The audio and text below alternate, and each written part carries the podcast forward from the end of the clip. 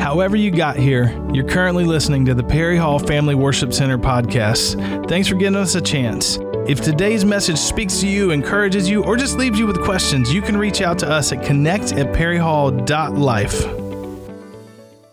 Guys doing okay out there? Yeah? It's been a rough ride through James. I almost didn't show up today. Just need a quick break. It's been good. It's been really, really good. It's been necessary. A lot of times, those are the parts of the Bible we want to avoid. And it's easy to avoid them, but I'm thankful that we're walking through it together as a church. So thank you, Pastor Don, for taking us through that. I don't, I don't really want to preach to you today. I don't want to preach at you. Um, I just want to share part of my story. You may have heard some of it, you may have heard a lot of it. I just want you to know what God's done for me. I want you to know about a miracle that I claim in my life that He's done for me. That is, in my opinion, is an often overlooked miracle. It's one that we miss more than we see it. Do you still believe God works miracles? I guess is question number one. Me too. Sometimes I think the problem is we're not really expecting miracles, we're begging for a spectacle. Let's say again. We're not expecting miracles, we're begging for a spectacle. We want to see people walk on water, we want to see water turn into wine. Of course, we do. That sounds amazing. Sometimes miracles are much subtler than that. Sometimes they're not so easy to spot, and we can miss them if we don't try really hard not to. It happened throughout Jesus' ministry. People were constantly begging him to do the thing he just did again. He kept saying, Please, will you just hear me and just understand that I'm here to save your soul for all of eternity? Which is the first and greatest miracle your salvation. Think about what we just talked about during communion. The death, burial, and resurrection of Jesus is the greatest miracle that will ever happen. That's the reason we get to be part of the family of God, and it's incredible. I don't know about you guys, I, I, I believe in God, and I think that I believed in Him. Sometimes it feels like for most of my life when I look back over it. I know at four years old, my mom sent me to kindergarten at four years old. Most of my friends were five. Most normal children are five. I was always the youngest one in my class. And all I can think is mom just needed a break after four kids. So that led to a life of me being the young one everywhere I went. But in kindergarten, maybe you've heard me tell this before, that's where I learned that trees breathe in what we breathe out and breathe out what we breathe in.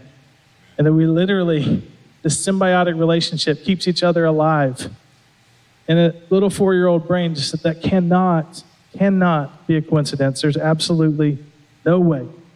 I understood in that moment that there was a God. I understood in that moment that there was one God, and that's a great start, but we can't stay there. Back to James, forgive me. 219 says, You believe that there is one God. Good. Even the demons believe that and shudder. But it's a good starting point, church. You have to realize there's a God. You have to realize there's one God. And that was four years old for me. That same year, my neighbor took me to one of these, I don't know any other way to describe it. If you've been there, you know one of these fire and brimstone, old school Pentecostal screamy churches. You've been there? It wound up being my church for a long time. But four year old Josh, I went to Sunday school. We did a craft, and that was cool. And we had some activities, and I loved it. And we learned some things.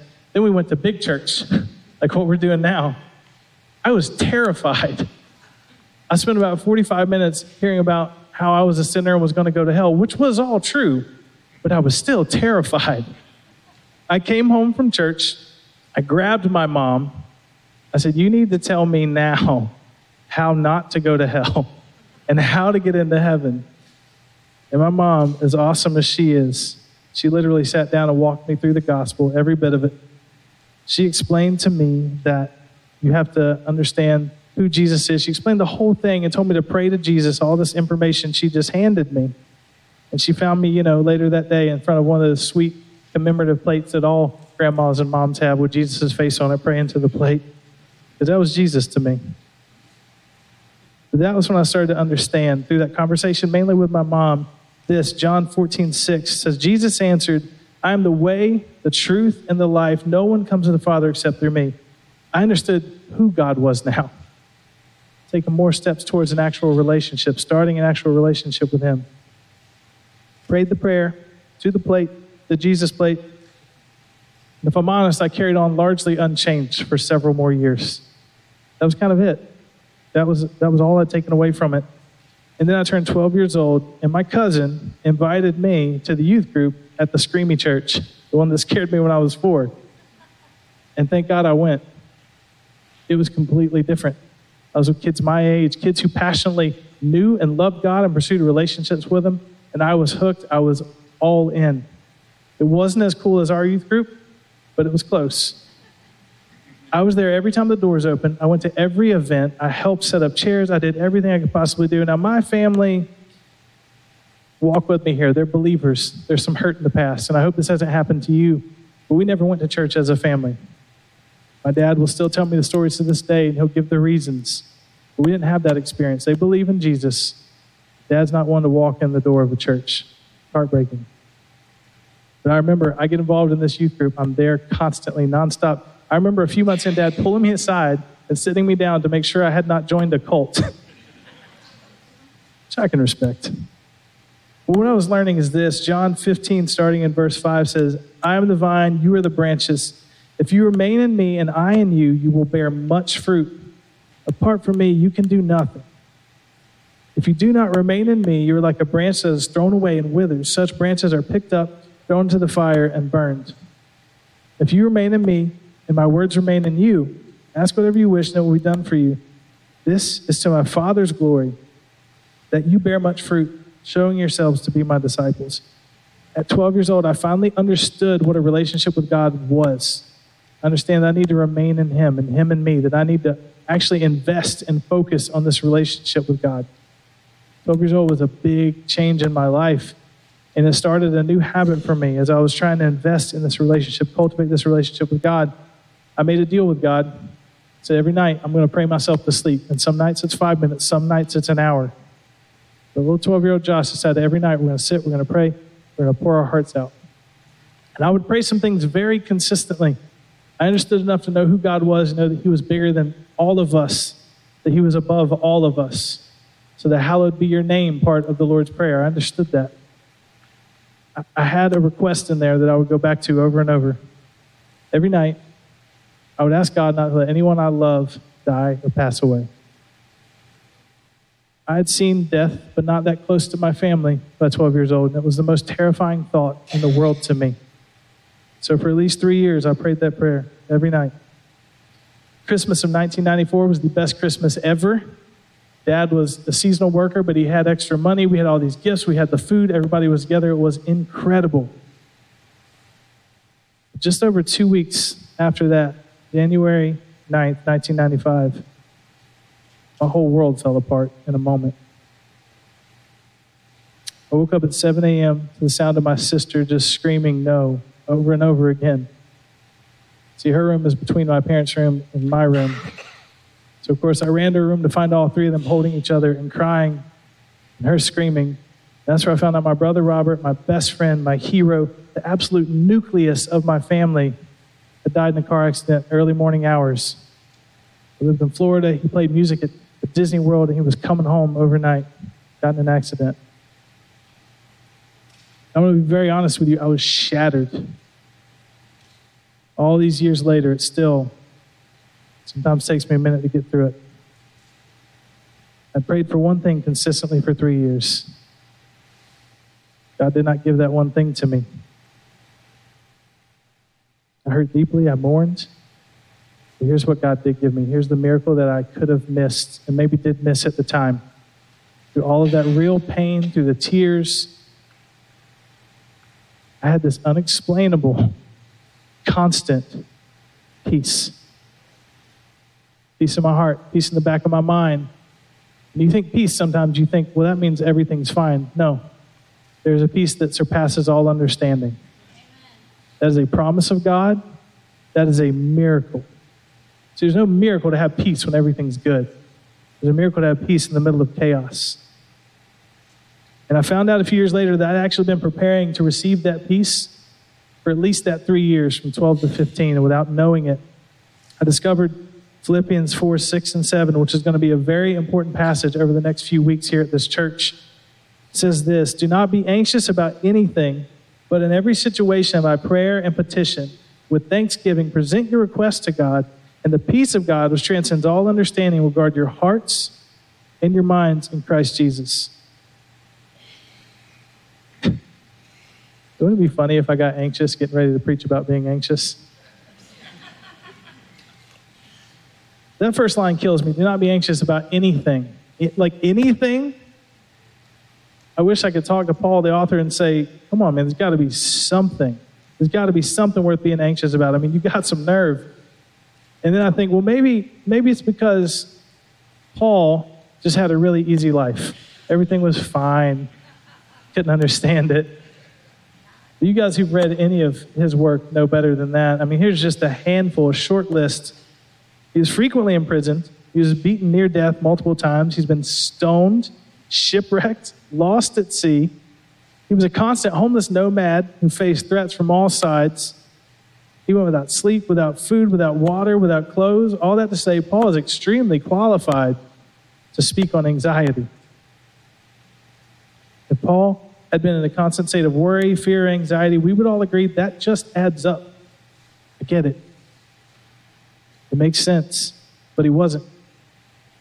Paul lived a life of, life of chaos, pain, and torture for the sake of the gospel, and he lived that life with a peace that transcends all understanding. When everything's going right in your life, like I said earlier, when your bills are paid, you got savings in the bank, family's happy and healthy, marriage is strong, Peace is not a miracle. But flip that around. You're behind on the bills, negative in the bank, marriage is falling apart, people you love and care about are sick or in danger. To have a peace in that moment, it's a miracle to me, church. I want to take apart that, that scripture for a little bit Philippians 4, 6, and 7. I got a few points for you. If you're writing stuff down, this, this will be where we go. The first thing, if you want to prepare yourself to receive that peace that transcends all understanding, that passes understanding, the peace that doesn't make sense, first thing you have to do is very simple, yet we don't always get it right. You just have to trust God. That first line, do not be anxious about anything, that is a, a good father, a heavenly father saying to you and to me, I got this. I know more than you do.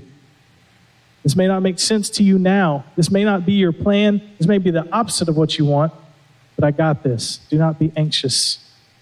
First step to receiving peace is genuinely trusting God. Trust that He knows best. Now, here's what I find I want to say we got to trust Him on the mountaintop and in the valley, in our wealth and in our poverty. And I can't speak for you, but I think most people would say we tend to trust God more in the valley. We tend to trust Him more in our poverty because we don't have options. It's easy to lean on Him then because what else are we going to do? But do you trust God when everything's going right? You trust Him with your finances when it's coming in and, and, and you're gaining wealth and everything's going your direction? Do you trust Him on the mountaintop? You have to trust God always. Do not be anxious about anything. Be anxious for nothing is actually the name of a new group we're going to talk about later. You can sign up for. You've got to trust Him always. Second thing is this, and this one's tough be consistent. Or that scripture says, present your request to God in prayer and petition. I told you that 12 year old Josh started praying every night until I fell asleep. Scripture says to go further than that, it says to pray without ceasing. God wants to hear from you. And I've heard the excuse, I've made the excuse. He already knows everything I need, He already knows everything that happened in my day. Why do I have to tell Him? Father wants to hear from His child. As Jim talked about earlier, we are children of God. He wants to hear from you said this before, but most of the time when I get home, I know how my kids' days have gone. I still want to hear it from them. God wants you to come to Him. He wants you to trust Him. He wants you to be consistent with your prayer and petition. This is a tricky one. I've heard Pastor Dom talk about it. Prayer is a two way conversation. Pray consistently to God, but try to listen as much, if not more, than you talk. That's not easy to do. I know it feels silly to sit in silence and listen for God to speak to you, but it's a two way conversation. Be consistent. Speak to God. Listen for Him to speak to you. If you could listen and if you could hear from God, you might just be able to see past your own point of view and see the bigger picture that He's looking at. Or at least He will guide you towards exactly where He wants you to be. We got to trust God. We got to be consistent. We got to pray. Two way conversation. This one is tricky for some of us sometimes. Also, we have to be grateful. We have to approach God with a spirit of gratitude. I want to read Philippians 4, 6, and 7 again. Do not be anxious about anything, but in every situation, by prayer and petition, with thanksgiving, present your requests to God, and the peace of God, which transcends all understanding, will guard your hearts and your minds in Christ Jesus. Did you hear the with thanksgiving? When you come to God, when you're presenting your requests and you're being persistent, you're petitioning Him, why don't you start with thank you? You ever think about all the incredible things He's done for you, all the small things He's done for you? Why don't we start there? Think about your salvation alone. Is that not enough to thank God every moment of every day of the rest of your life? You got to trust Him. You got to be consistent. You need to be grateful. I talk to my son a lot. He's eight years old. He is brave, kind, loyal, smart. I love this kid. He's a hero. He will defend anyone. He's been in exactly one fight, and it wasn't because someone was messing with him. Not approving the fight, but I'm proud that he cares about other humans. An area that we're struggling with is gratefulness. I try to tell him all the time, and I try to take this to heart for myself. This is what I say to him I say, I need you not to focus on what you don't have, but be grateful for what you do have. That's a lesson for me. It's a lesson for eight year old Sawyer. It's a lesson for all of us. Gratefulness is powerful. It will unlock a lot of things in your life. You got to trust God. You need to be consistent. Pray. Got to be grateful. And this fourth one is not really something you do, but it's something I need you to know. Even when you trust God, even when you're persistent, even when you're grateful, you may not get what you want. You just might not. When you read that scripture, it drives me insane. It doesn't say present your request to God and then He'll do it. what it does say is the peace of God, which transcends all understanding, will guard your hearts and your minds in Christ Jesus. Even when you don't understand, even when He doesn't give you the thing you've been praying for for years, because He knows best because you trust Him, remember? He will give you peace. The Last point today in the band, you guys can come on back up. You trust God, you're persistent, you're grateful. You may not get what you want, but you will receive peace. You will receive peace. I want to ask the question I started us out with Are we expecting miracles or begging for spectacles? He can do them both, by the way, just for the record. There's nothing out of his reach. But are we happy with peace? Are we happy with salvation? I don't like to come up here without giving you something to do with the information. So I want to start with this.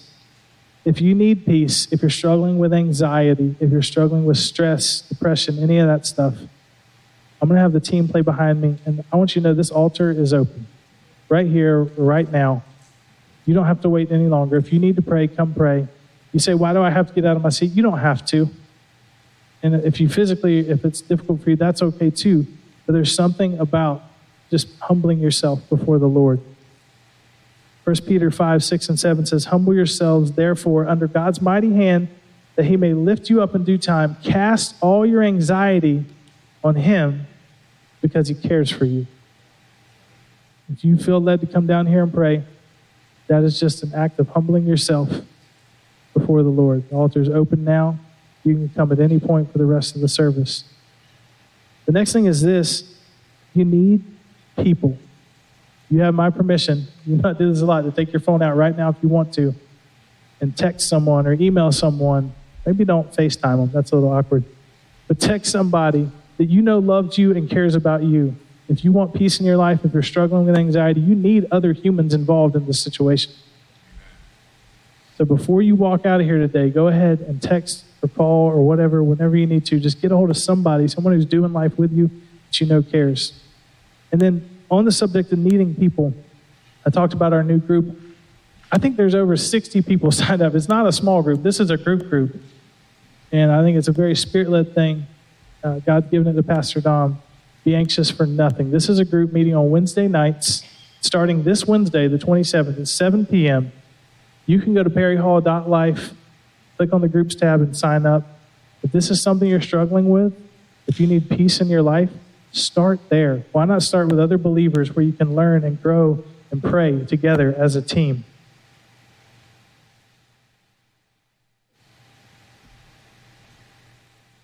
You need people. I want to pray And the altar's open. We'll sing another song. We'll worship together before we get out of here. Just know that peace is a promise of God. You don't have to live without it. He doesn't want you to live without it. If you need to come down here and pray, and the prayer team will also be ready for you on the right and on the left, or your left and your right. They'll be ready. If you need to pray with someone, we got you covered. Jesus, thank you so much for who you are. Thank you for the peace that you promised and that you deliver. Thank you for knowing more than any of us what we need, what's best, and what will bring glory to you. God, I pray for all the people of Perry Hall Family Worship Center today. You'll just speak to every last one of us. We love you so much. It's in Jesus' name we pray. Amen. Thanks for giving the Perry Hall Family Worship Center podcast a chance. Don't forget to subscribe, leave a review, and if you want to know more, we've got everything you need at perryhall.life.